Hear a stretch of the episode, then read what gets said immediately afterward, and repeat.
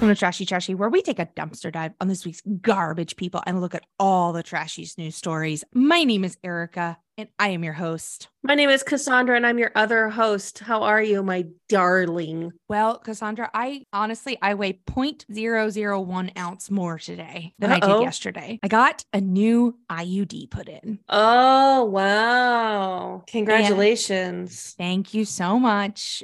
You know, I was expecting and and now the little bundle of joy is inside of me. Here's some things that happened. Uh-huh. uh the doctor was like, "Hey, did you take some, you know, ibuprofen?" And I was like, "Absolutely. Feeling good." You know, and then they're like, "Do you ha- are you allergic to any smells?" And I was like, "No." They're like, "We'll do a little aromatherapy to put you at ease." And I was like, "Okay." And by that I mean they handed me a a, a tissue, so like a like a little bit of a wet tissue, a damp tissue that had a scent. And I was like, "Are you guys gonna chloroform me? Because I would Uh, prefer that."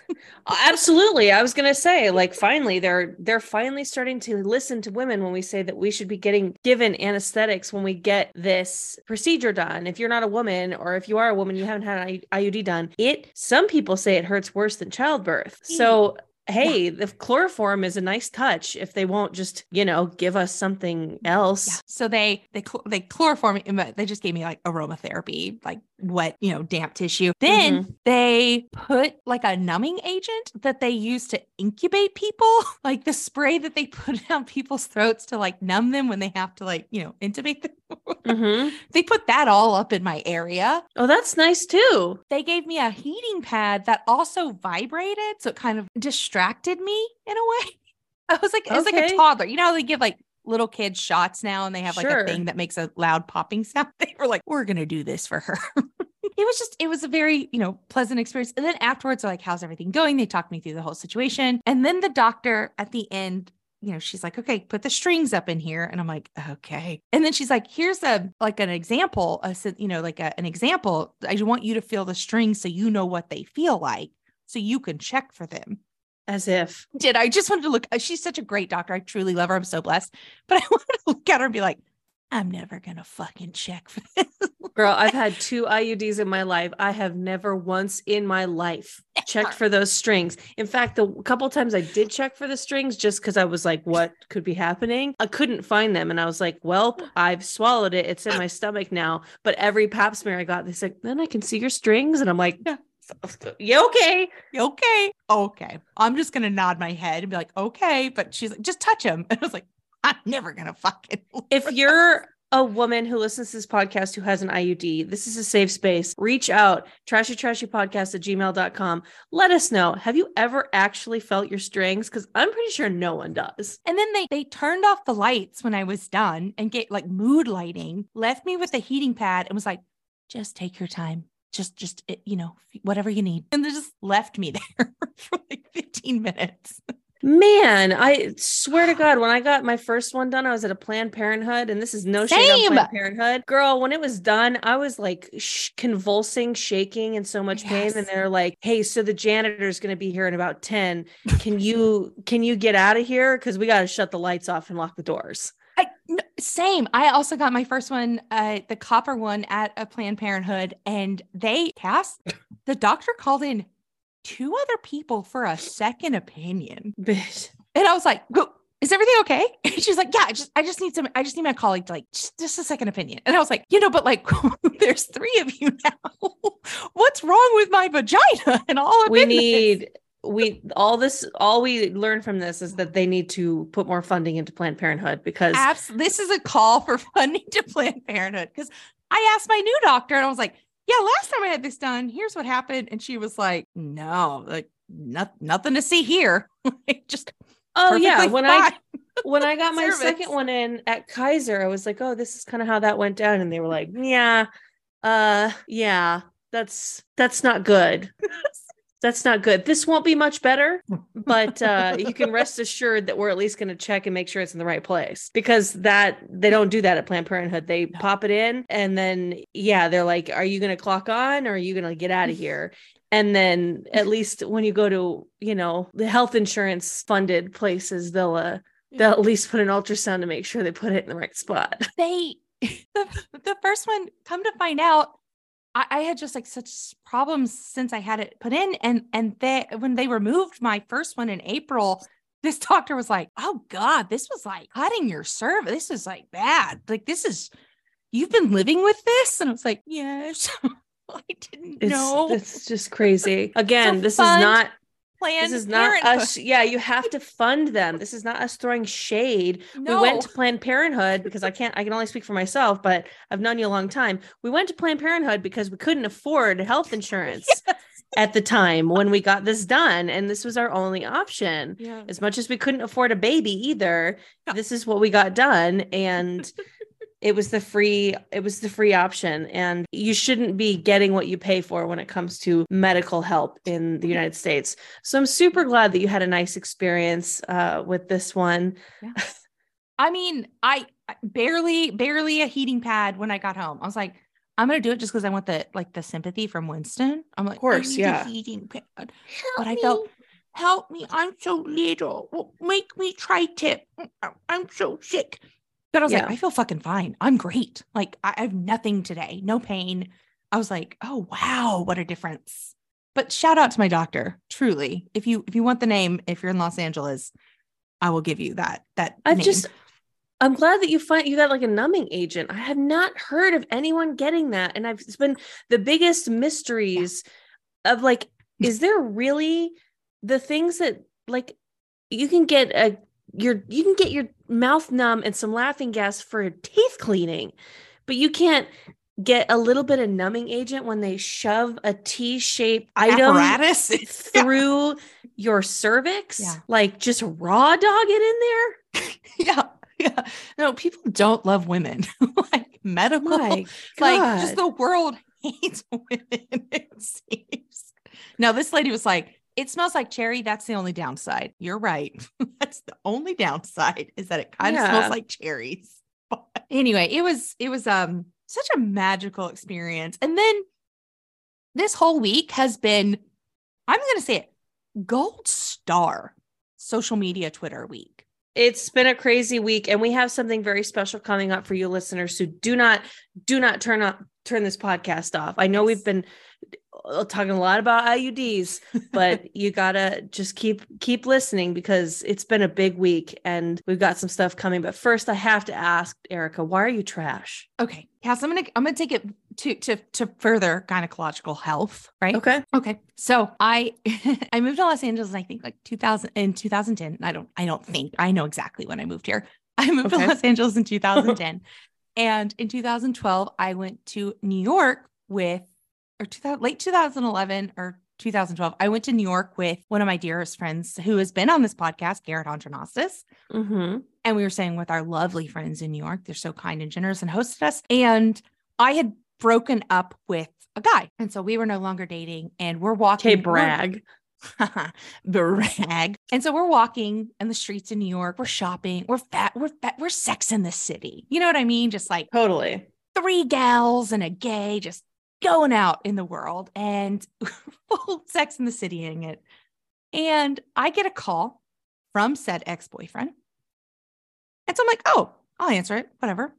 And he calls to tell me that he has HPV uh, and that I probably have HPV. Now, I had not had the HPV vaccine at this time, which everyone under 26 should absolutely get because HPV can lead to a cancer. I don't remember all the details, but it's bad, bad, bad, bad. it- we just everyone, has a little HPV. Every girl i remember it came out when we were in high school and all of a sudden they were like you need to somehow schedule yourself for three separate shots or you're destined for cancer because Yeah. men are carrying around this hpv that literally does nothing to them and literally could uh, you. fuck, fuck your life Yes. uh, so, so again, society hates like geology, evolution hates women.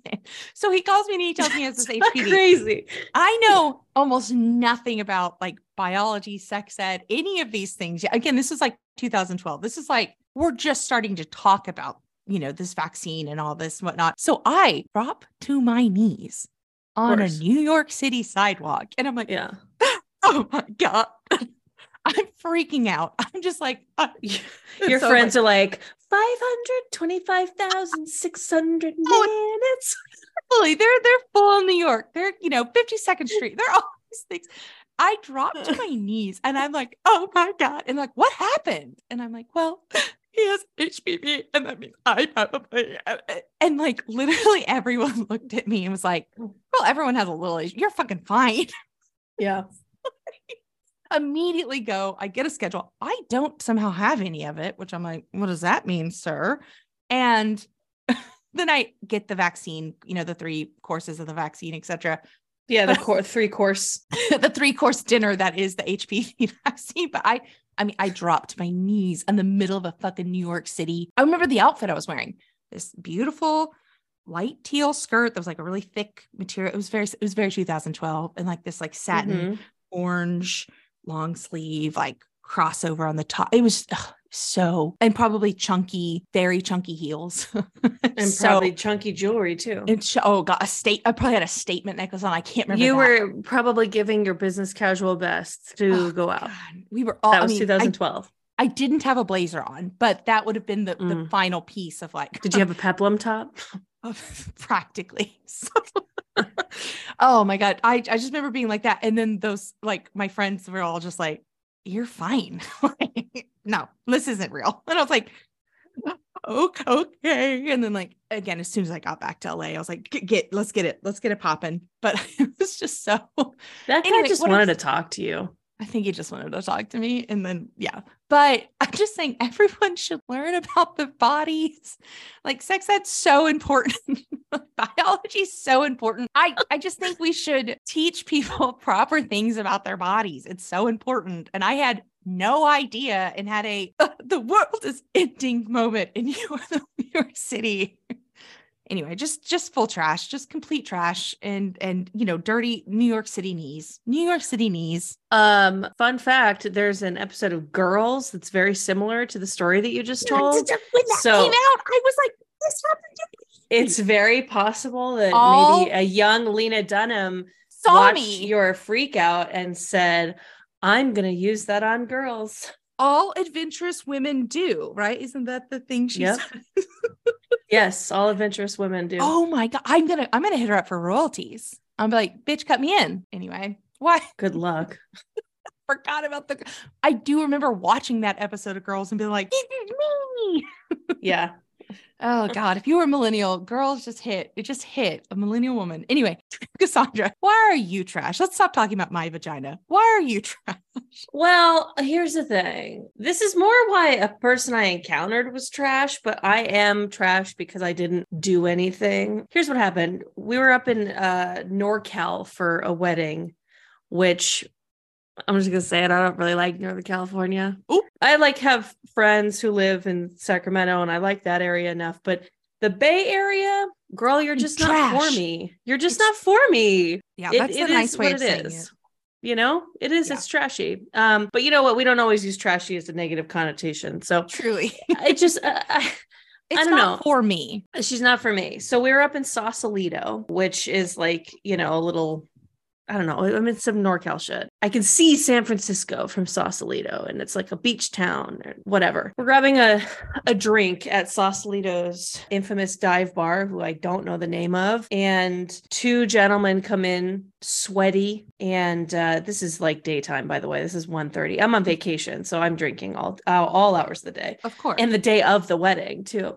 They walk into the bar and they're all sweaty and they kind of try like me and Taylor on the corner of the bar, you know? And so then and there's one seat to the left of me and so they plan on grabbing that seat and then taking it elsewhere because there's just no room for them at the bar. And Taylor goes, "Hey, we can scoot one over if you guys want." And they're like, "Oh man, that's really nice of you." So then this guy offers to buy us a round of drinks and whatever. So it- we're chatting with these people now, and I accept those free drinks. We are like, we're in town for a wedding. You know, it comes up that we just got married, whatever.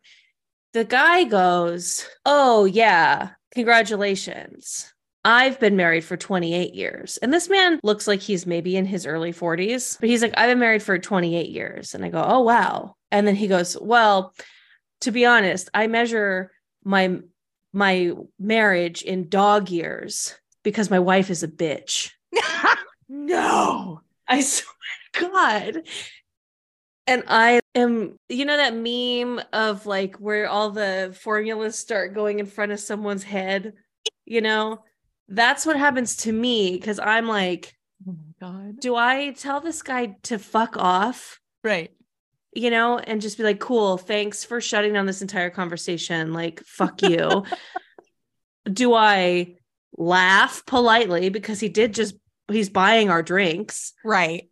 do I like what do I do? And I opted for like uh, uh, what? And like his buddy laughs. Taylor uh, can't stop laughing. He thinks it's the funniest thing he's ever heard. I'm just kidding. he did not. He did not have that reaction. Doesn't sound like Taylor at all. no. He but then he's like, uh sorry, yeah, that's a dumb joke. I don't know. And we kind of just like moved on. But here's the thing is that this man turns out to be very three-dimensional and that's this is the story it's not quite how i am trash but how people are three-dimensional because although he is the same person who says that he's been married for 28 years because his wife is a bitch. Also throughout our long conversation the four of us if i would start speaking but then i would get cut off by someone else you know because four people chatting like it's just bound to happen. It's not like anyone was being rude to me. He would literally stop and go, Now, what were you saying about this? So he was like very much like making sure that I wasn't interrupted and always kept checking in to see what I had said. So I was like, "Ugh, What's your deal, man? What's Anyways, your him- deal? Him and his buddy just had they had walked from San Francisco where they live to Sausalito, which is about nine or 10 miles. Like that was like a thing that they do like once every few Hmm. months. So they were just done this really long walk. And I don't know, eh, uh, overall, I mean, People are so multidimensional. people are are interesting, aren't they? Like, This makes me think though that this feminist, his wife actually is a bitch. Like that's what I'm hearing. wow. That's that I'm just I can draw no other conclusion. This man was making sure you were taken care of. Like Sure, he respects yeah. women. His wife That's- just sucks. It was so confusing. Anyways, uh, that is, I, I, I- is that why I'm trash? I don't know, but I needed to talk about it. It's amazing. I found a tweet that really summarizes this week. We're teasing them. We're teasing them, but say say the tweet, babe. Okay, so it's from Movie Silently, and it's a silent movie, you know, uh, Twitter account. And it says, If I had known this entire week would be a throwback to the 1910s, I would have worn a bigger hat. Rich people dying on the Titanic, an uprising in Russia. If someone launches a Zeppelin, I'm buying a hobble skirt. It's been a wild week. It's been a wild week. Oh, stuff's But- coming. But Stuff's co- but uh, wait, before we do that, we we got to close out Pride Month. Happy Pride, of course, of course. We have to It's- celebrate. Pride Month, you know, she's almost over. And so we're going to do our first story from thepinknews.com. And it is a it's a pride story because hallelujah, the mafia has dropped its ban on homosexuality. Finally, we've been picketing. They've said, gotten our letters. This don't ask, don't tell policy in the mafia is bullshit. Our change.org petition finally was heard by the Dons. Yes, well, kind of. Turns out, actually, the Italian mafia has opened its doors to gay men for the first time because it has emerged that a mob boss's son is living as a fabulous drag queen. This is from thepinknews.com, a great source for LGBTQIA news. Mobsters risk being murdered if they were even suspected of being gay. But once the fiercely homophobic mafia has now evolved with society, an anti mafia investigator in the southern region of Calabria has revealed. Nicola Gratteri told The Times that although homosexuality is still too, too taboo among older bosses, the mafia has relaxed its rules to permit gay men in its lower ranks as long as they don't parade it in public. It kind of is interesting, you know, first the Pope and now the mafia. The Italians are really catching up. It's pretty soon we're going to find out that Mario and Luigi are boyfriends. Uh, brothers? yeah, right. More, Are they brothers? Oh, right, because it's Super Mario Brothers. It's a Bert and Ernie situation if I've ever seen one. I would, well, maybe it's more of like a, a William and Harry situation, and maybe that's wrong, but like Toadstool, famously bisexual. Famously. Fungi So, are yeah. all bisexual. You know, they're they're here with the times. History will call them roommates. and if you don't know what that is, Then eh, you're not I'm just a lesbian. sorry, you're not a lesbian. So, you know, this is nice, I guess. I I don't totally you watch reality TV. Yes. How do people get away with being mob wives? Like, isn't that like obvious? Like if you're identifying as a mob wife, or in this case, like Mhm. a drag queen whose dad is in the mob, Mhm. can't people go like, oh, okay, so caught you, you know? Sure. I, I feel from from my understanding of the amazing docu series Mob Wives, Uh-huh. uh, which I've watched every episode of, Of probably five times. Essentially, you know, so some of them are the daughters, the granddaughters of famous mobsters or married to the mobsters themselves. And essentially, I mean, it's just like anything where it's like, I'm not I'm not in that business. That's my that's my husband. I'm not doing that. That's my dad. You know, so it's, it's like you can have pride of them, but they the cops really can't like that's the thing about organized crime.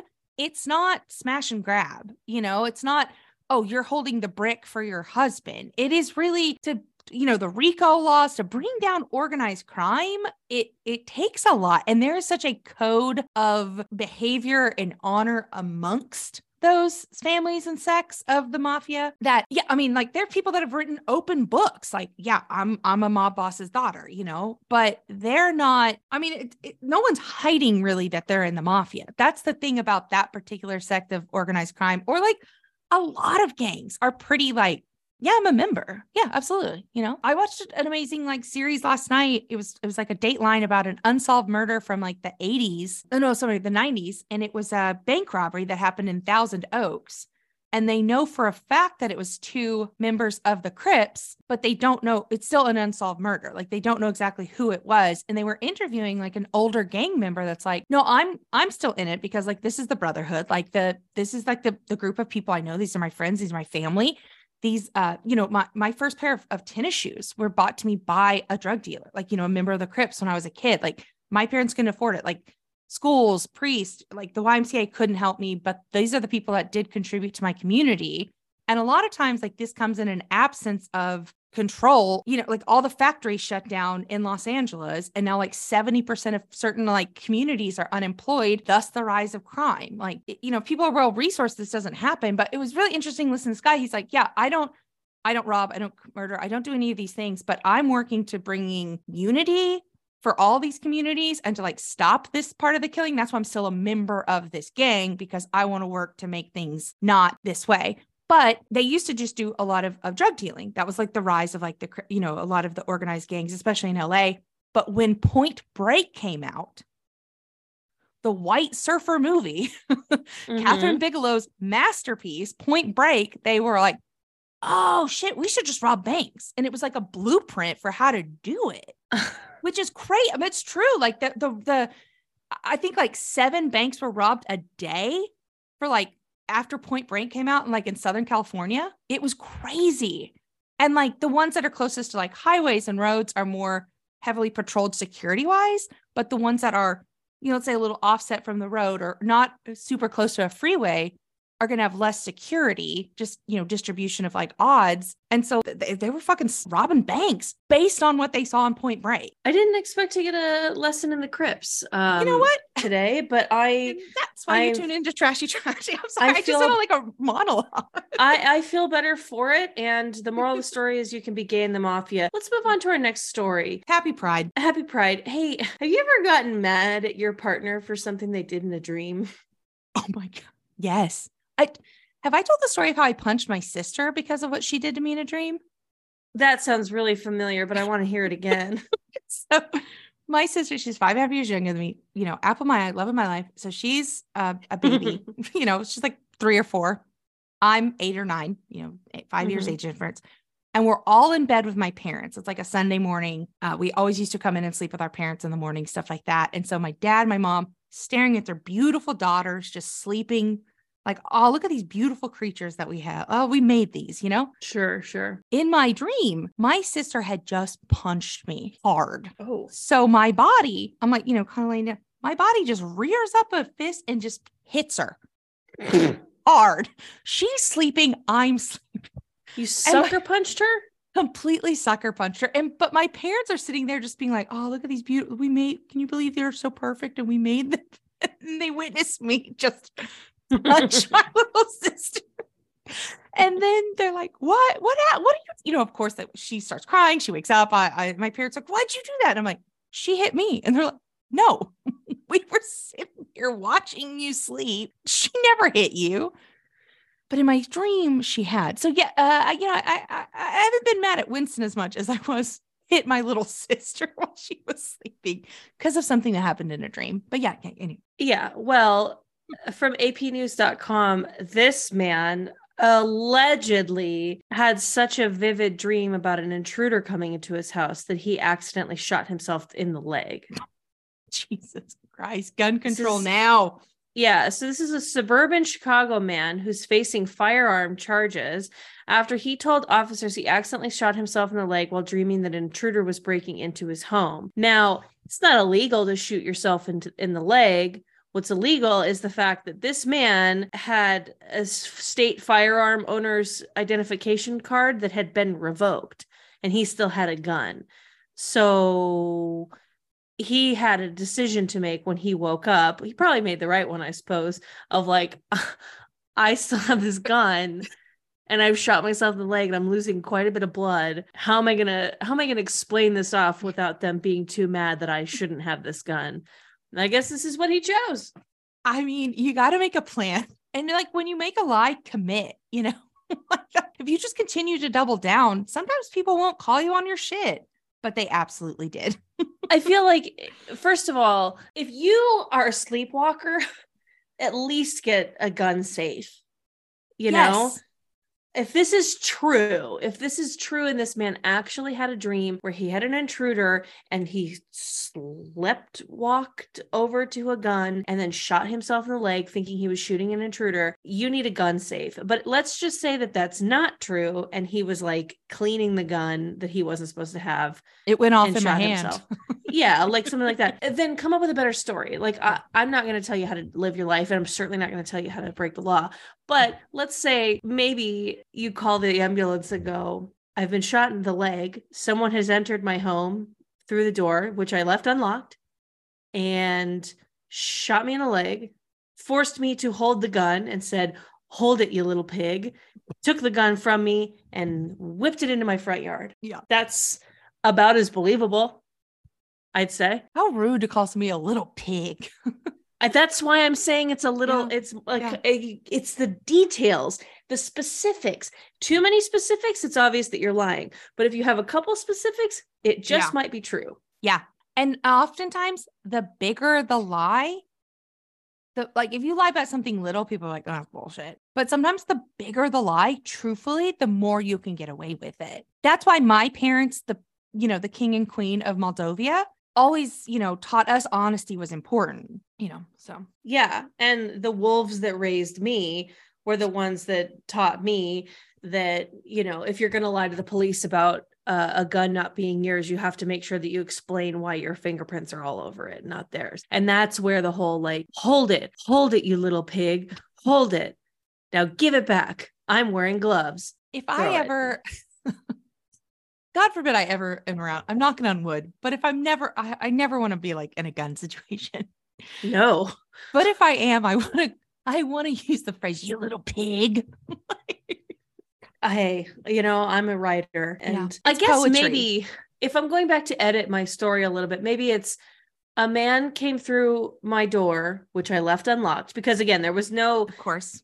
The cops like looked around. They said there's no proof that there was burglary here, which the guy was like, Did you check my dreams? But Roll the footage on the dreams. Roll the footage.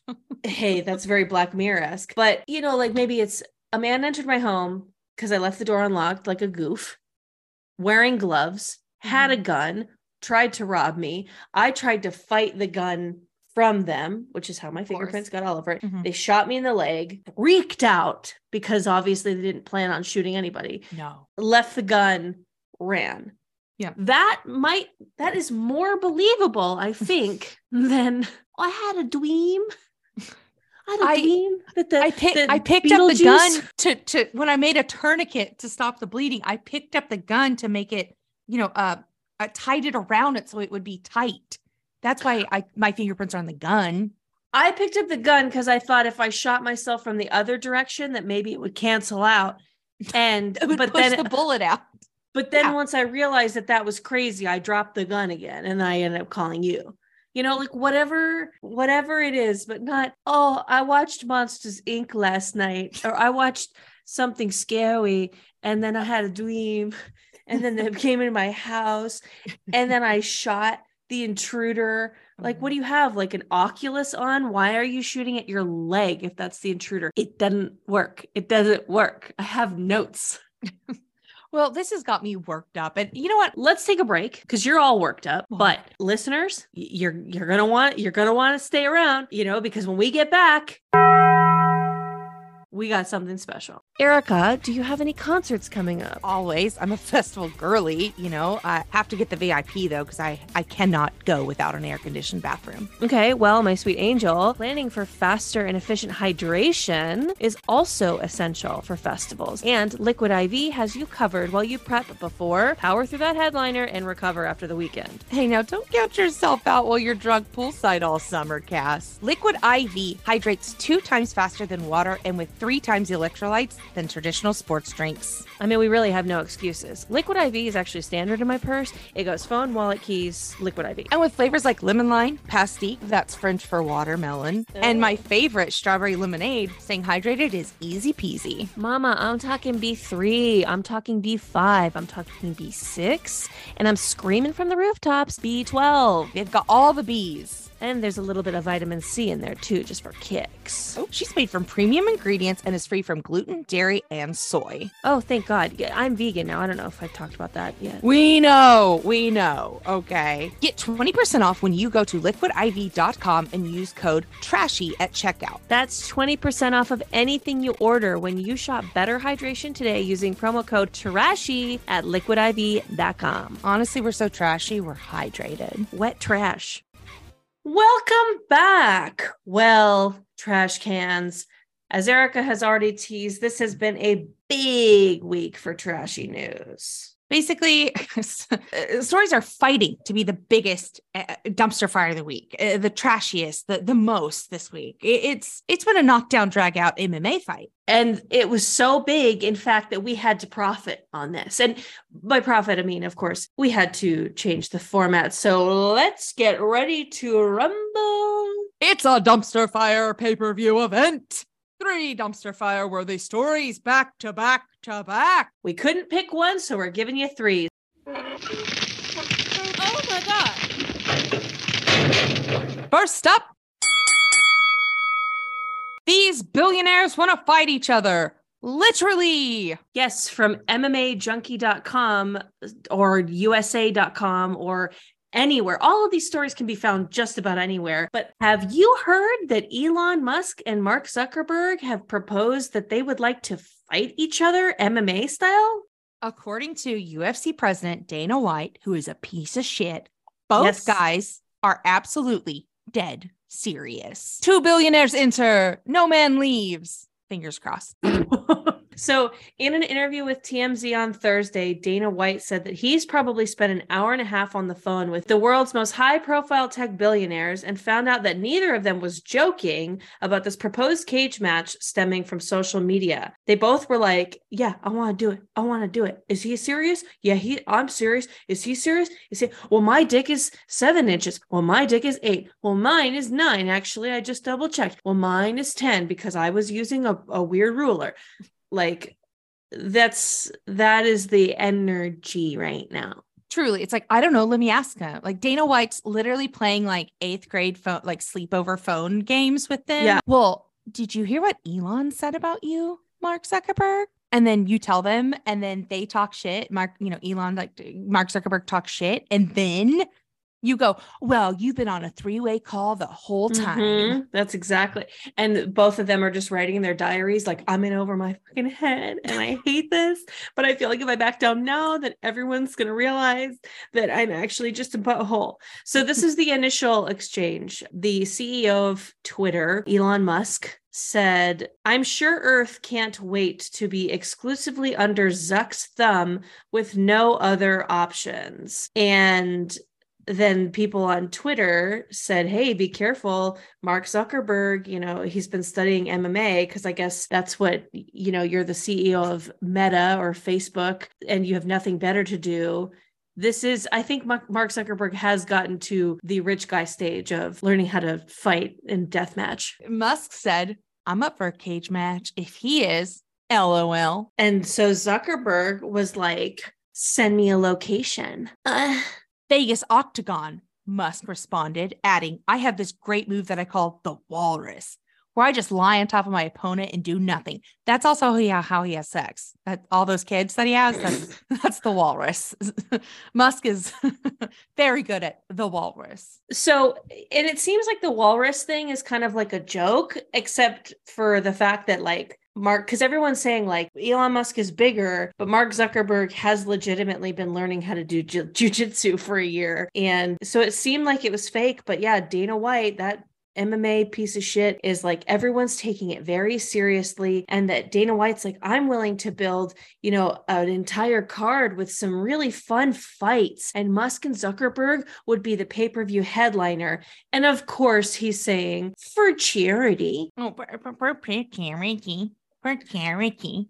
Sure, Jan. Dude, this is uh, what I wouldn't Both- do to just like slip one of them like a razor blade under the octagon or whatever. I'm pretty sure that both of these men combined have enough money to like fill up every charity ever. Just by the way, like Dude, dude, without dude, fighting. do you remember the thing where Musk was like, uh, how much money would it cost to solve world hunger? And then like legit, I- oh my God, it was like Eunice, oh my God, who some organization that like literally takes this on is like, oh, exactly six billion dollars. We could build this, the infrastructure, we could do this, we could get the distribution, blah, blah, blah. And then Musk was like, oh, I'm, I'm never gonna pay that. Fucking eh, little eh, worm. Even though he has he has it. And then some to still fund generations of all of his 11 or whatever kids. Anyways, so they Dana White was like they could both pick a charity to donate and we could, you know, donate the pr- the proceeds from the pay-per-view that would cost probably a hundred bucks because everyone would want to see it. So you're still making this should be free. This should be free. Why would you make this a pay per view? Why do we have to pay to watch these idiots wrestle each other? What for charity? Are you joking? Are you Well, joking? Are you, Are you, having joking? a laugh? You having a laugh? They said that the largest event was Conor McGregor boxing Floyd Mayweather in August of 2017. It was the second highest selling pay per view of all time with 4.3 million buys domestically. So White figures that that number would probably triple watching Musk and Zuck. Those fucking names. Like those are everything about the syllables like Musk, Zuck. or, Like I just hate everything about it. Like it's it's not even knowing their personalities behind it and who they are as people. Their names anger me. It's it's a little harsh, and I just think if these guys want to fight each other, like put it put Netflix live event on the on the case. yeah, they can handle a live event. I I just like I can't.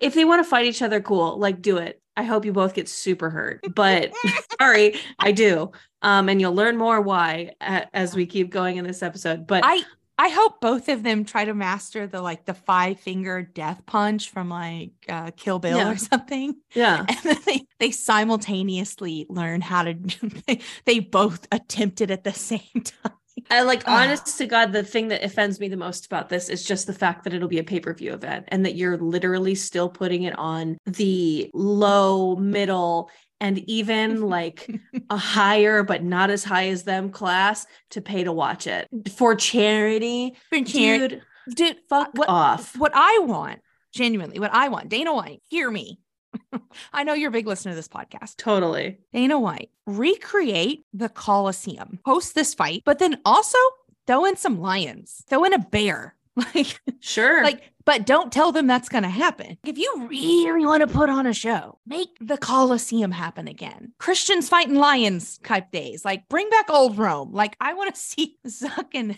Elon like try to build like a submarine for themselves to defend themselves from like a wild bear. By the way, Dana White, who, if you don't know what he looks like, he kind of looks like what you imagine the stomach of a of a goose would look like when it's been foie gras. Oh my God. I'd never seen him before. Yeah, yeah. It's it's jarring. This Um, is animal cruelty having him just walk around. he looks like a bald man version of a turducken. That- And that's a face not even a dog would he is worth 500 million dollars at least just him so just you know for chair like put it put it on on fr- on the free channels that everybody gets if they just plug a cable into the, into a wall do not make this a pay-per-view event you dickheads like uh, ugh. anyways whatever we got a we got another round of dickheads for our second dumpster fire event Now entering the ring, the fake Shein influencer trip. from the Daily Beast, the Cut, a lot of places.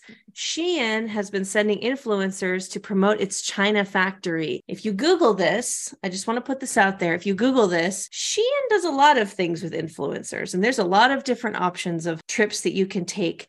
They even have their own little private jet that is made on the backs of slave labor. Absolutely. Also, warning Temu, which has taken over advertisement. It was heavily advertised, I believe, at the Super Bowl.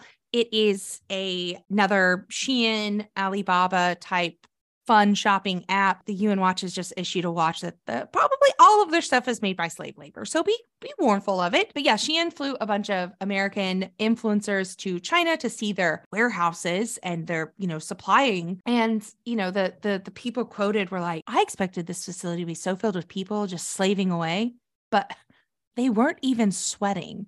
One of Let me said. ask you something, influencer. If you expected the facility to be filled with people slaving away, why did you go? Did you want to see that? Do you exactly do you want to see what you get paid $2000 a post to promote or or what? I, Yeah. Eh, first of all, like spoiler alert, this whole thing turns out was a crock of shit. I mean, oh my god! You know, like in in the old Looney Tunes cartoons, when the coyote would have like an inf- or the road big like a, an inflatable train, and then all of a sudden the coyote was captured inside of it because it was like a balloon. This is this is what this whole thing was. So It's uh it's the the big cardboard cutouts of of the old Hollywood. yeah, like painted to be perspective, but then if you keep running at them, you hit the wall. Yeah, so they these influencers, if they were even taken to China at all, they were taken into right? Did they just a- drive them around in the sky for a minute and just plop them back in like Detroit? Did they even get on planes, Erika? Or did these influence like look, you they had to have known what they were doing. Be- Here's what happened. They went to essentially fake factories. Yep. Took a bunch of photos, Mhm. talked to fake people. Yeah. I mean, this is like North Korean shit. It, that's But- literally what I was thinking. And one of the influencers that's that's uh mentioned, and she's the video that's mostly circulating around. We're fed so much propaganda in the United States, and I spoke to people. They answered sincerely and like earnest. You spoke to propped up actors. Uh, They the- said uh, there's no kids working here. They they told us that their kids want to be online just like us. "Yeah, Girl, Um, they they got to go to some of the factories and also the innovation center. And it, I mean, it's just truly. I'm not going to like point you in the direction of these influencers to come find. Like you can search it yourself. We don't want to give them more views, but one of them said, "I was really excited and impressed to see the working conditions. I was able to interview a woman that was worked in the fabric cutting department." And you guys know me, I'm an investigative journalist. I'm like, who is she? Trashy, trashy? I know. so I right? I, had her- the same thought. And I was like, "Mm, okay. So I asked her all of our questions and she answered them honestly and authentically. She was very surprised at the rumors that have been spread in the US. She told me her family, her lifestyle, her commute, her hours. And I'm like, the script she was fed. I mean, this is just like this is just like the the jury duty show. they improvise. Yeah. And this if she asks you this, this is what you can say. You know, Ugh. It's at night they got to take a cruise on the Guangzhou River and and see the skyline. And no, this is bad. it's not good. There has been a lot of actual investigative journalism that's been done by actual news sources that have proven, Yeah. like beyond a doubt. Look, hey, I'm not gonna lie. I've bought from Shein. You bought from Shein. But once this stuff started coming out, I stopped because it wasn't sitting good with me. No. And if you haven't stopped buying from Shein yet, that's on you. But it's it's the workers' conditions, it's their pay, it's the ethical implications of all of this shit ending up in a landfill.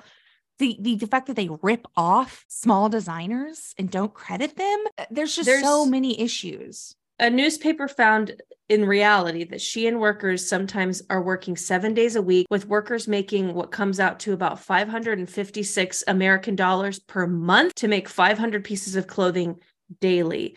Even if you've ever received a piece of Shein clothing, you know that these influencers are full of shit because it's a it's a complete gamble. The whole gag of it that everyone does because nothing fits consistently and nothing Yep. is this co- consistent quality because they've got tons of factories in Yep. tons of countries that will will make children work on it and slave labor you you buy 17 pieces with the intention to keep two because you know that 15 of them are going to be shitty Uh, it's it, these are this is paper clothing that you're wearing Yep. There are one NGO in Switzerland found that they work 75 hour weeks in shops that have no emergency exits with barred windows. So, you know, I mean, this is a triangle fire, you know, triangle waste fire waiting to happen. And I also I I read a real I found a really interesting report about how Shein makes the sheer volume. So let's say H&M still fast fashion, but H&M can make let's say 25,000 articles of clothing in a year.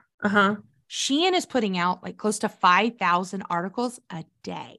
Be- what they do though is let's say they make a hundred of like of a sweater, a purse, a shoe, whatever. They put it on the website and then they see how well it's selling. So they might only make a hundred of something that's like fucking hideous, which most of it is. They might make a hundred, and if it's like, oh, it's not selling, then that's it. But if that sweater starts selling and people are adding it to cart, adding it to cart, then they'll ramp up scaling on that particular item. But they're still, they're not, they're still making the initial products. Like they're still making shit that's never going to get bought. There is a clothing company I found that's called, I believe it's called Finesse. And what they do is they just put essentially digital images of things. And if they get enough people that are interested, add it to cart. And it's just, it's like, it's kind of like a Kickstarter in that way of, hey, we made this coat. Like I have this pink coat from them. And they were like, if, if like, a thousand people want this coat, we'll actually produce it. But Right. otherwise, we're not making new material that's just going to get dumped if nobody wants this thing. So, it, you know, that was kind of the interesting thing for me was that, like, oh, that's kind of an ethical way to do fast fashion because you're not actually making the thing yet. But yeah, this is garbage. This is garbage. Um, you know it just it's a lesson and you have to do a little bit of re look Yeah. we, no you can't there's just barely any way to keep your side of the street clean when it comes to shopping Yeah. at this It's point hard. because uh, i mean unless you're literally only shopping in thrift stores it's it's tough to i, I mean i love I love buying stuff from Old Navy. That is also fast fashion. Yeah. I think what you have to do is just if something seems too good to be true, it probably is. Um, Yeah. and Shein has some products on there that definitely seem too cheap and too like on trend to be it's too good to be true. And so Mhm. it is. And you just have to put on your thinking cap because what's a bummer is that when you try to buy things that are made ethically and locally, there you pay for it. Yes. Yes. It's hard. Yeah.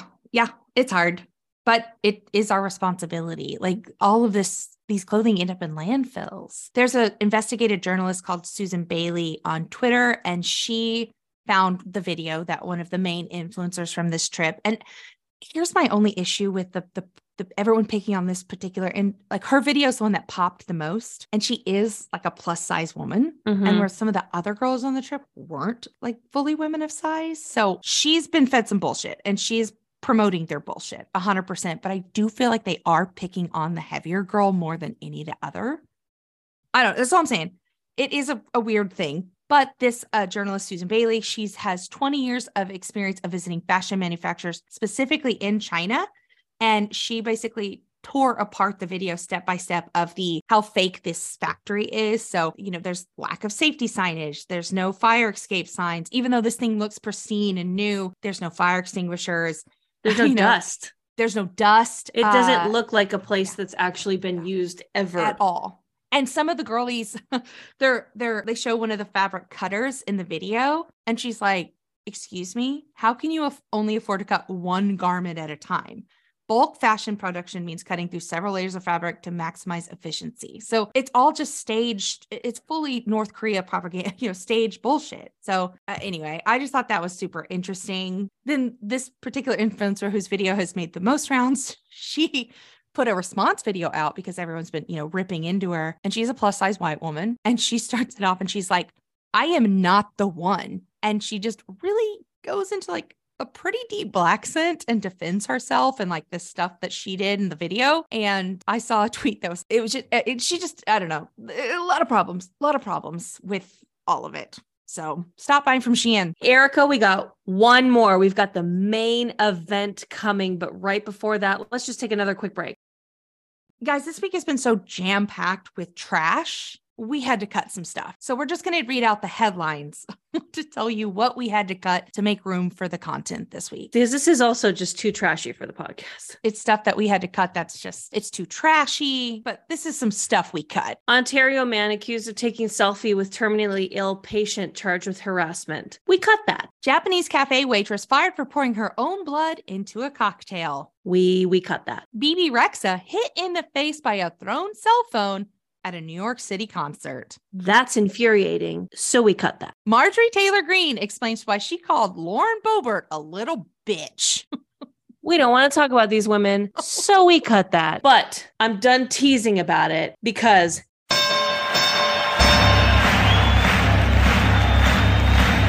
Ladies and gentlemen, welcome to the main event. It's time for the main event. It's time for the Ocean Gate submarine. Y'all, if you were alive this week, you probably heard about the Ocean Gate submarine that went to explore the Titanic. Every news source in the world was covering it Reuters, The Telegraph, CNN, TMZ. I think the Comanche County Chronicle was covering this thing. That's the newspaper in my home county. it's a weekly edition.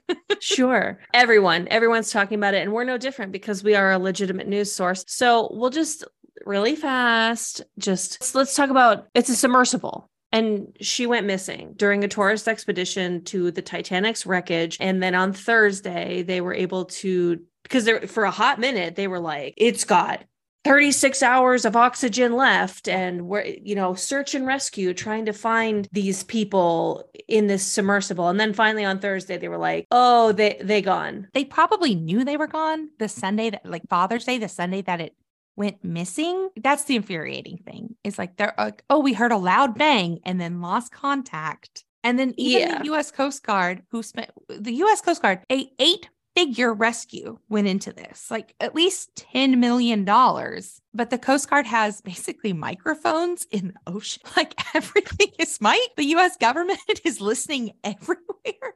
And they're like, oh, yeah, we knew that Sunday, but didn't tell anybody. So then everyone had this morbid fascination with like, how much oxygen do they have left? so ocean gate expeditions designed this titan to carry up to five people to the depths of 4000 meters which is where right about where the wreckage of the titanic sits and it weighs 21000 pounds it can travel at the speed of three and a half miles per hour using electric thrusters. And it's got LED lights, sonar navigation, high end camera equipment, and a single itty bitty porthole for you to see in case you don't want to watch everything that's going around you on tiny TVs. Titan's carbon fiber walls are five inches thick, and the vessel is capped at each end with a titanium dome Bolted from the outside, from the outside.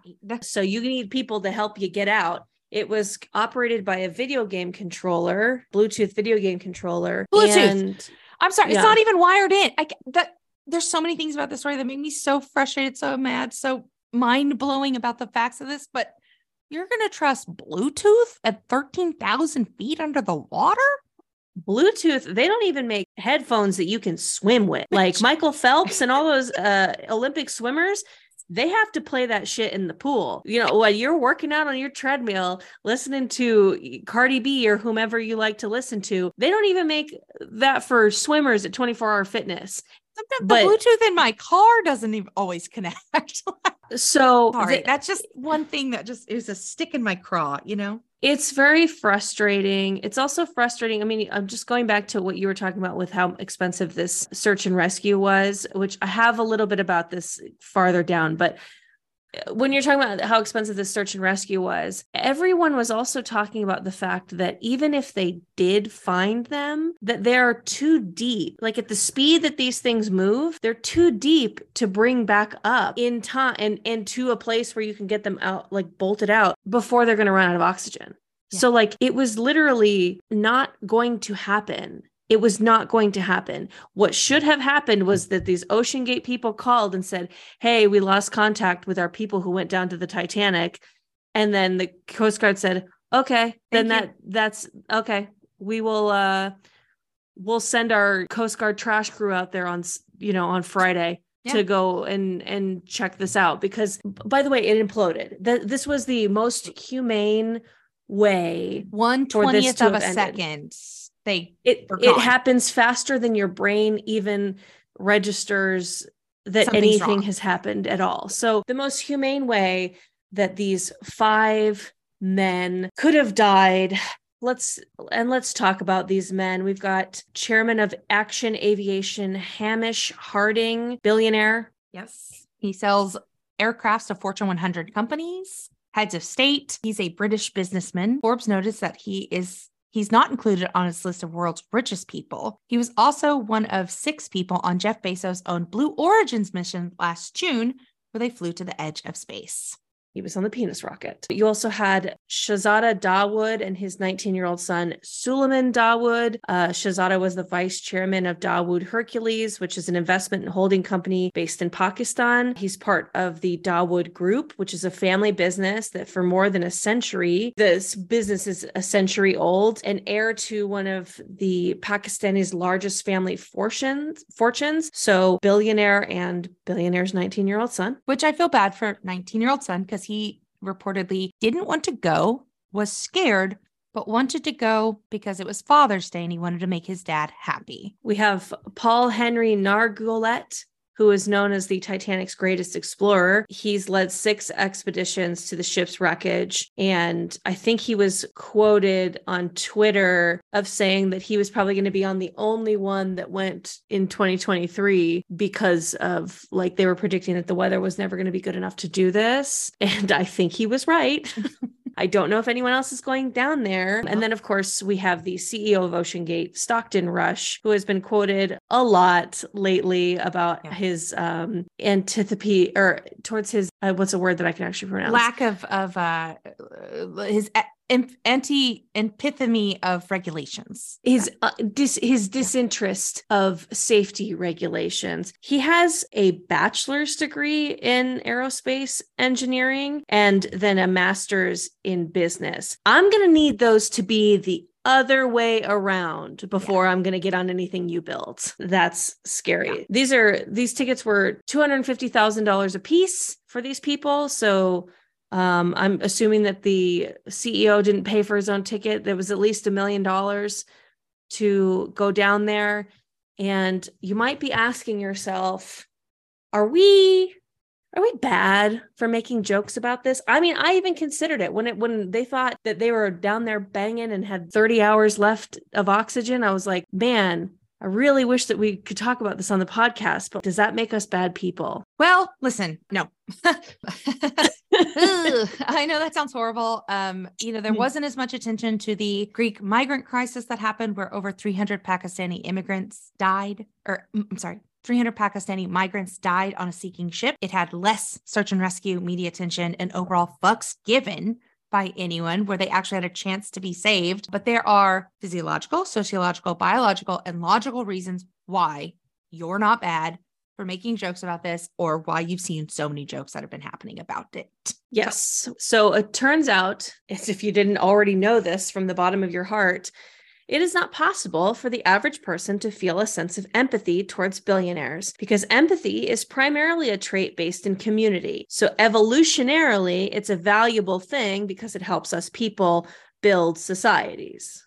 That's why if you if you see someone yawning, you typically if you have empathy, you typically yawn as yourself because you're seeing your community experience something. So, if you care about the people around you, they are more likely to care about you. It's not a human to human experience. This is a human to community experience. So that's why maybe some of the, you know, shootings that we see especially in the US don't get the empathy they deserve because if your community wants guns, you're not going to care as much about a community calling to get rid of it till the it happens to you thing kind of happens. So that's all that is to say billionaires are not part of your community. They're not part of anybody's community. Nope. So how could you feel empathy for someone who the first thing that people do when they get that type of wealth is they try to distance themselves from communities and society because it makes it easier to control and exploit people whose labor you're stealing to make yourself rich.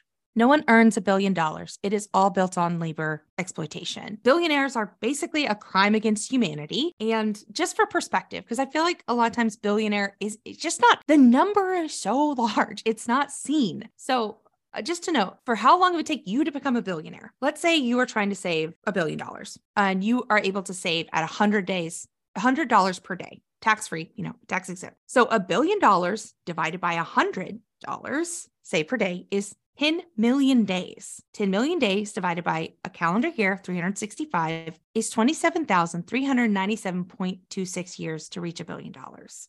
So, So you don't live that long. so uh, And vibe 304 generations of your descendants, if you all live to 90 and all save that $100 a day, it would take you 304 generations to save up to that billion dollars. Have there even been 304 generations on of humans yet? Who who can say? Because I mean, Who's the Bible say? says Some- it's 6,000 years old, uh, but then science says it's something. Maybe else. there has been 300. I who's to Who say? knows? I don't know. Who's to say? We're not we're not math or science. Billionaires hoard resources and they create artificial scarcity for the sole purpose of increasing their wealth. So it's deeply counterintuitive and self destructive to have empathy for something that is openly trying to cause you extreme harm. Uh, Sure. Like have, have, I'm calling you out, girl. Have empathy for the 19 year old, I guess. But like, Billionaires cause you harm by using the product of your own labor in the cruelest way possible to exploit you. The more they make you suffer, the more of their labor, of your labor, they can hoard. And the So- worst part is that they're not even using it for themselves. They are they're hoarding, they're stockpiling this money that we work for. You know, eh, the rare occasions that they do spend it on themselves, such as buying a $250,000 ticket to sit crisscross applesauce in a metal death trap, it's impossible to empathize with them. So essentially, that $250,000 ticket to a billionaire, just a 1 billion, is essentially. I saw a great girl on, uh, like, say you make $50,000 a year, which is like, you know, more than Average, yeah. national, or well, maybe it might even be above the average, to be Yeah. honest. So buying one $7 iced coffee, that is 0.0017% of your total income. The $250,000 ticket to a billionaire is the same as buying one and three fourths iced coffee at the $7 rate. So it, Yeah. it's, it's not even a drop in their bucket. It's the way you would buy a coffee, them to drop 250K, a quarter of a million dollars. That's 65,616 school lunches. So all we're saying is if you want to make a joke, you should make a joke because But go ahead. No, I'm sorry. I'm sorry. Go ahead. if you know, because if you're feeling like you're a bad person for like thinking for one second that wasting million dollars of taxpayer resources to find these five idiots was like concerning and stupid, you're not a bad person. You're probably right on the money. Because do you think that any of these billionaires' families are going to foot the bill, the 10 million, 11 million dollar bill? Three countries were looking for these people the United States, France, and Canada we're looking for these people. And don't forget that Erika said there was 300 people who died off the coast of Greece who could have been saved, who we didn't all go help. You think that those billionaire families are going to foot the bill for this? Hell no. Probably not. It's probably going to end up on in your taxes.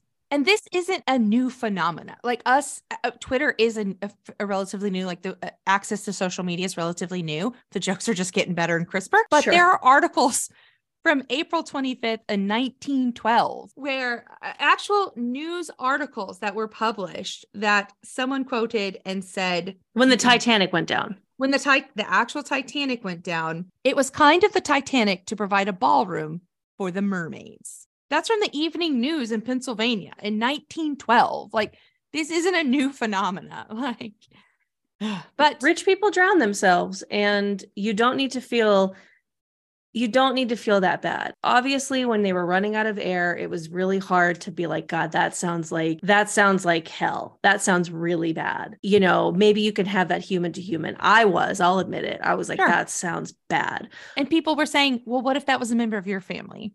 And I was like, bitch, it's never going to be a member of my family.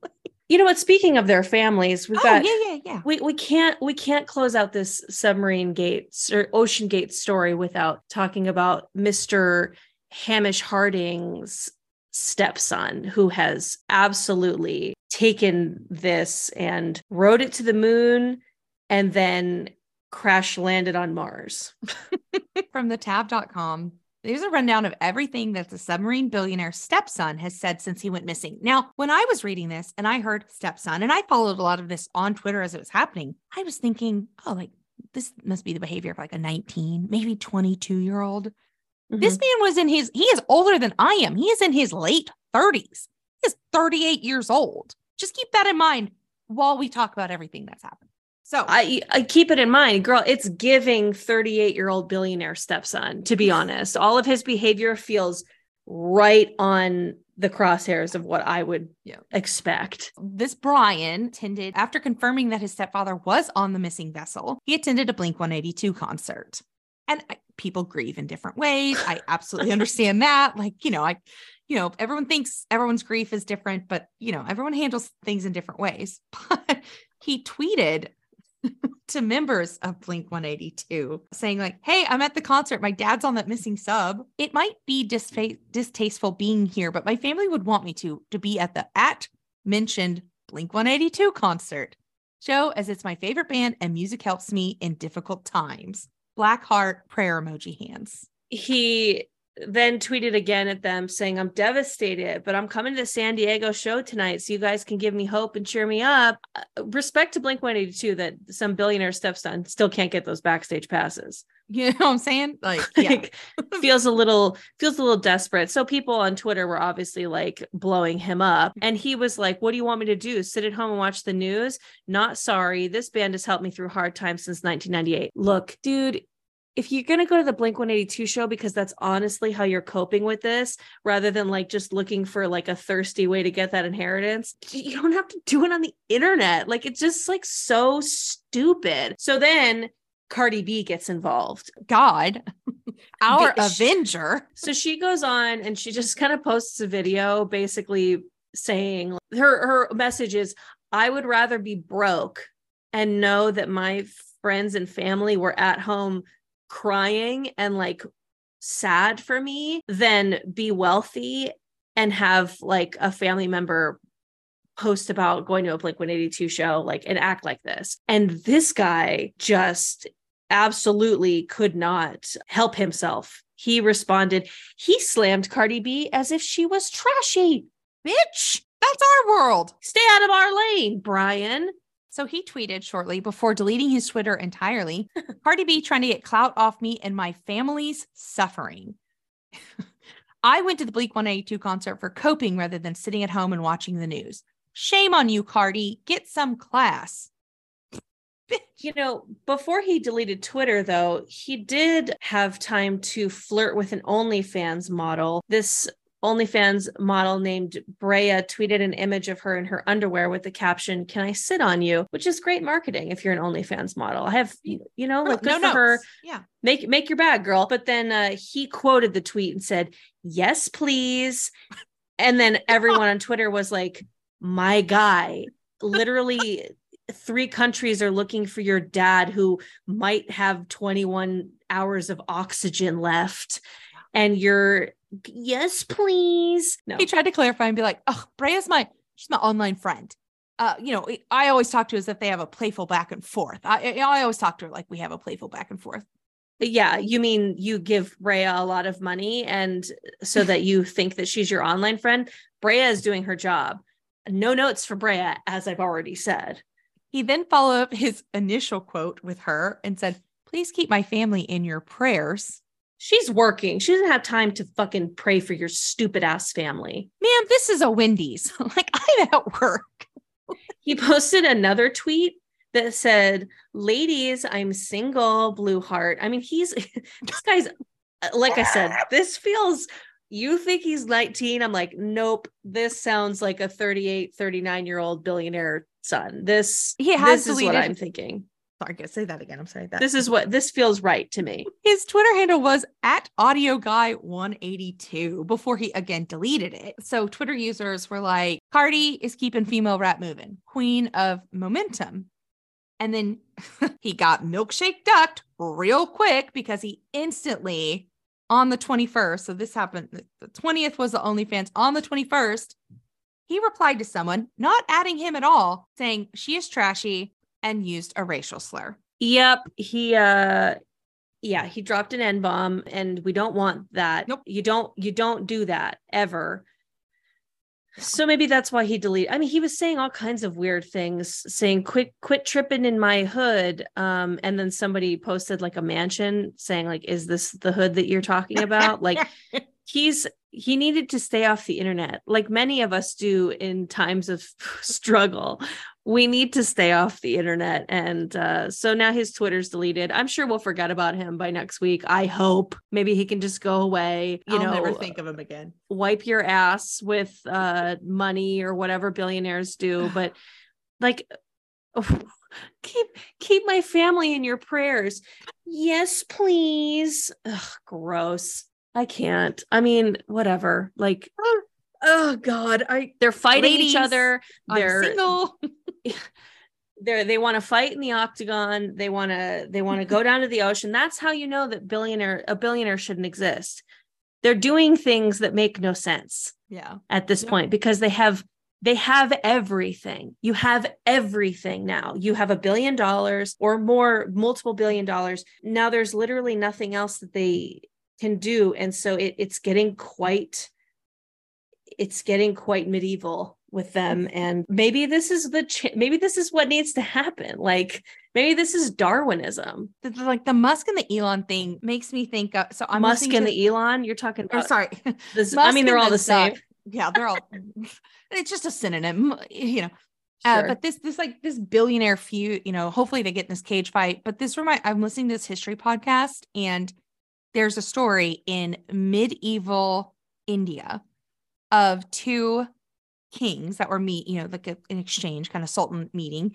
And the custom was to stand up and obviously greet each other formally, da da da. This one king's coming into the other guy's palace. So, you know, he's expecting the king that owns the palace to stand up, greet him. No, no, no. The owner of this palace, this king, sits there, sits down on his throne the entire time. He merely extends his hand, mm. like to say, kiss it. Kiss it. So the other king, who's the visitor, comes in, is so insulted, but he does he picks up the hand, kisses it, and then he turns to his crew, his his maidmen, whatever, and he goes, Hey, bring me some water so I can wash my hand. Now that's some old timey, like, fuck you shit. like, these were the billionaires of their time, like these kings. But these guys are just, you know, going to fight in an octagon. Meanwhile, these guys have subtle diplomacy and and fuck you, so they could give each other. I just thought that story was amazing. Just, I'll, I'll sure, I'll, I'll touch your hand and then kiss it, but I'm gonna wash my hands afterwards, which obviously was great offense, you know. So, seeing as you're not a billionaire, no. I hate to blow up your spot. Don't tell everyone my financial information. thing is you're not a billionaire and you're not hoarding money, what well, are you hoarding? okay. So, one of my favorite things about, you know, speaking of that, this billionaire son that I'll never think of again, hopefully after this episode. Yeah. So, one of my favorite things is when like the Olympics, a major sporting event, or some news story happens and I discover a person that I knew nothing about didn't know they existed in any capacity. And then all of a sudden I'm like, I am absolutely obsessed with this person. Like uh, Sure. like Adam Rippon or something, you know, where you're just like, oh my God, they're amazing. and then you hear all these stories of their past and like people that have known about them for years are like, oh, well, did you hear about this about them? And then you're like, no, they're my new favorite thing. Just my goldfish brain. I, I'm obsessed with this thing. I'm just, I'm going to say this. Winston recently got to meet Mr. Adam Rippon. This was just an example, but, and he got to hug him. I, I, I will tell you how later when it. I was so upset. But there's this there's this show called Stars on Mars right now on mm-hmm. Fox and it's a reality show where they take like 8 celebrity or 12 celebrities they stick them on this base in Australia and say that it's Mars and they have to act as if they're like truly surviving on Mars. So every week they have like a disaster that happens and they have to do a mission and fix it. Like their food blew up the other day so they had to do a new, you know, their water broke whatever. okay. Uh, and then each week they vote somebody out and they're like, you're not mission critical. Adam Rippon Wow. is on this show. So again, I'm just like really into Adam Rippon right now. But Ariel Winters from Modern Family, she plays one of the daughters on Modern Family. Lance Armstrong is one of the contestants on this show as well. But Ariel Winters, child actor, probably, you know, homeschooled, set schooled little child, is like, oh my God, we have a real astronaut with us. She thought Lance Armstrong was Neil Armstrong, Oh boy. the man, and and she and then she even does like like, damn, Yeah. Neil Armstrong looks good. She she was like, I oh my god, is he maybe like gonna be like the the leader? Like what's going on? We have a real astronaut, and she's telling another you know celebrity on, and then I felt so bad because then she got in a confession later, and she was like, I did, I almost didn't come on the show because I was afraid I would say something stupid. And then I realized that Lance, I said, I thought Lance Armstrong was an astronaut, Neil Armstrong. Like, I was like, oh no, she caught it. Me uh, without even realizing that he's actually just a famous trumpet player. Yes. Louis Armstrong. Louis Armstrong, the most famous astronaut of them all. That's and so cyclist. The, the thing about Louis Armstrong, cyclist, astronaut, the Armstrong family, a lot to be proud of. They've just- got the plant stores.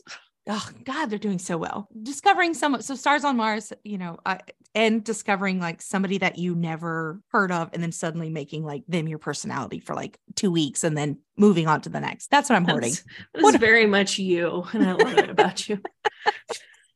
I'm like, have you guys heard of this thing? And then, oh, also, I'm immediately an expert on whatever it is. Like, Like hundred percent. hundred percent. You'd be a great lawyer. Yeah. Oh yeah. I just I Wikipedia. I read like one Wikipedia page and I'm like, basically I have a PhD on that. Got it. What are, Nailed you- it. nailed it. What are you hoarding? So there's this thing called NaNoWriMo, which is spelled N A N O W R I M O. It stands for National Novel Writing Month. And Yeah. Yeah. Nemo Remo. Yeah. Yeah. NaNoWriMo. And so they've got National Writing Novel Writing Month is in November, but they have these things called Camp NaNoWriMo, which happen in April and July. And it's the same idea. So here's the here's the basis. In November, they everyone this is a free service, it's a free like kind of forum community but everyone basically agrees okay we're all going to write novels this month we have to get to Yeah. 50,000 words by the end of November, and that's how you quote win NaNoWriMo. Now they've got camp in April and July, which is a little bit of a looser format of like maybe you use camp for to revise a novel that you've already written or for a screenplay or a short story or kind of whatever you want to do or like you know write a novel whatever so I am hoarding this because I think I'm going to try it in July and I'm encouraging our listeners to do it to try it too. You know, like if you've ever thought about writing a novel, or in this case, because it's camp, you know, a short story, a screenplay, Yeah. whatever, like it's free. Sign up for Nano Camp Nano Remo, and we can be we can be buddies. You know, you put your goals on there, and it's just a lot of people operate better on deadlines. I am one of those Yeah. people for sure. Same. And so, yeah, I think it that's what I'm hoarding and I'm going to see it. Let's see how it goes. I might give up in like a week, but I hope I don't. And I I encourage listeners to join me and do it too. I love it. I love it. Thank you. We love creativity. What are you throwing out? I'm throwing away robot dogs. God damn it. They will end us. I know there's an episode of Black Mirror where they, you know, there's like a robot dog hunting people, blah, blah, blah. But like Boston Dynamics, all of that shit, like if the cops get robot dogs, like game over. Like they will take over. I I am not into the the robotic deliveries. Like I've seen so many of them recently and they all have like little names like I'm Ava. My name is Brian. And it's and it's just the little robot. dog's are, name isn't Brian. But they're they're like carts, they're like delivery carts that are robots and they are chugging along the sidewalks of Los Angeles. And then if like an obstacle gets in their way, they have to like figure out how to get around it. I I don't like it. They're taking our jobs. Robot dogs will end us. I stop doing this robotic shit. Stop it. Stop it. Stop it. Stop it. Stop it. I don't like it. I, I'm throwing them out. I think we should stop doing all of this. Like they these robot dogs don't quit. They don't get tired. They don't have to rest. They don't have to have food. You can't pet them. Stop it. I hate, I hate it. Robotic dogs, we're done. We're done. Anyway, maybe I'm just being paranoid, but if billionaires get robotic dogs, they will take over. What are you throwing away? Summertime colds. Ugh. Yep. They're so annoying. What what is the deal? You're I'm sorry. You're going to tell me that we're going to have the grayest spring in history yeah. for or like the fourth grayest spring since they started measuring how gray a spring could be. Yeah. And then there's going to be a cold that's going to go around when like we can't enjoy it yeah. because we have the sniffles. You want me to eat soup oh, when no, it's 75 soup. out? I can't horrible. I have no no time for this. Yeah. This time last year I had COVID Ugh. and it sucked. Oh. And now my beloved has a cold and I just I mean, there was a part of me that was like, you and I don't sleep in the same room because I don't mm-hmm. want this negativity. And then I missed him. So then Aww. I was like, whatever, you know, like uh, that's, I'm your ride or die. We'll go down together. But I just, and I'm talking to more people and was like, oh, yeah, something's going around. Why? Why? Stop. Yeah. Quit leaving the house if you don't feel good and wear a goddamn mask. Like it doesn't just have to be to prevent COVID. You can wear a mask. Like I I I went tanning the other day at my tanning spot, my my spray tan, and the guy working, no mask, and was like, sorry, I just have a cold. And I'm like, why are you at work and why don't you have a mask on then? Like Look, we can see your arms are tan. It's fine.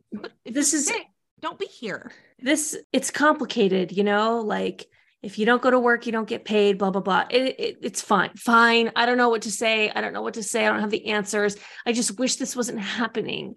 I don't want, I don't want to have a cold right now. It's nice. Yeah. It's nice outside. And yes, if you don't feel good, like just, and you have to go out, pop a mask on. We know it's annoying. I don't like to wear masks at sure. all. Who but does? like if I'm sick, and I have to leave. Ugh, I don't know, dude. It just this just sucks. Apparently, this one's a quick cold, but like, what does that even mean? What does that even mean? So yeah. I'm throwing out summertime colds. I think that they're uh it's a cruel, cruel form of nature. I think it's a conspiracy. Yeah. Who who's doing it?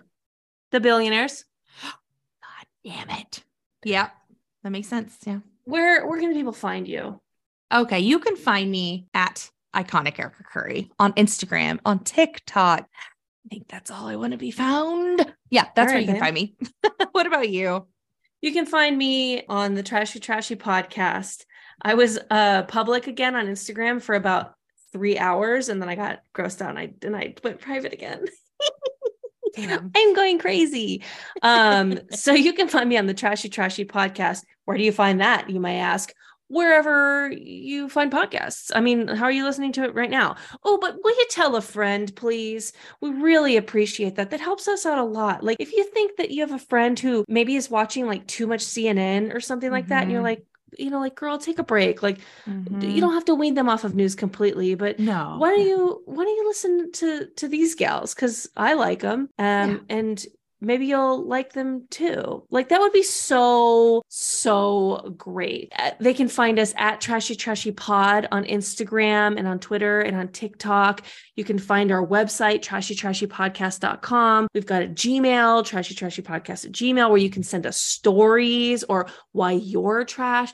Give us a five star review. God, that helps so much. And we we just love you. We have the best little trash cans in the world.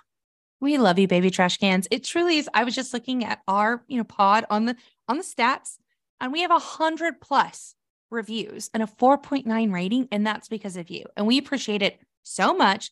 So if you haven't left a review, please do so and tell a friend. It helps so much. Also, use code trashy anytime you try to try to check out. Oh, in general? Just in general. Yeah. I don't care if you're yeah, like see what happens. on Lord and Taylor or oldnavy.com. Just be like, oh, what does this do? Just see what because maybe they'll start to go, why do people keep using trashy? and then they'll find us.